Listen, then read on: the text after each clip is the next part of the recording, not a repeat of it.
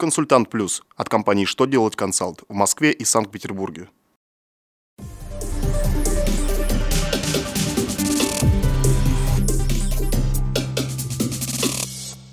Добрый день! Для вас работает служба информации телеканала «Что делать ТВ» в студии Ольга Тихонова.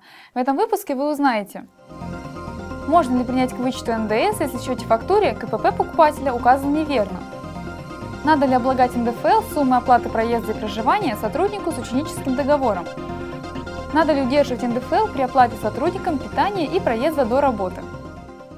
Итак, о самом главном по порядку. Можно ли принять к вычету НДС, если продавец неверно указал в счете фактуре КПП покупателя? Минфин России в своем очередном письме напомнил, что в соответствии с правилами заполнения счетов фактур, код причины постановки на учет налогоплательщика покупателя – один из реквизитов счета фактуры. Но в налоговом кодексе есть норма о так называемых несущественных ошибках в счетах-фактурах. Это пункт 2 статьи 169 Налогового кодекса Российской Федерации. В соответствии с ней ошибки в счетах-фактурах не являются основанием для отказа в вычете НДС, если при проведении проверки налоговый орган может может идентифицировать продавца, покупателя, наименование товаров, их стоимость, а также ставку и сумму НДС. Из этого можно сделать вывод – ошибка в КПП вычета не лишает. Минфин России в очередном письме рассмотрел вопрос о необходимости удержания НДФЛ у сотрудника, заключившего с компанией ученический договор. Организация оплачивает сотруднику проезд до места учебы и проживания. Ведомство указало, что при оплате организации за сотрудника услуг у физического лица возникает доход в натуральной форме. Сумма оплаты проезда и проживания должны облагаться НДФЛ.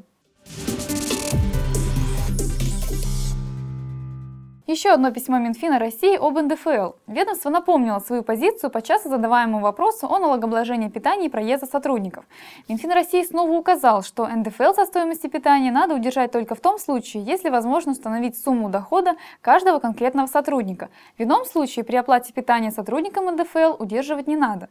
Также ведомство рассмотрело вопрос об оплате проезда сотрудников к месту работы. Налог удерживать надо только если у сотрудников есть возможность добраться до работы регулярными маршрутами общественного общественного транспорта, и они при этом получают компенсацию или оплату проезда от работодателя.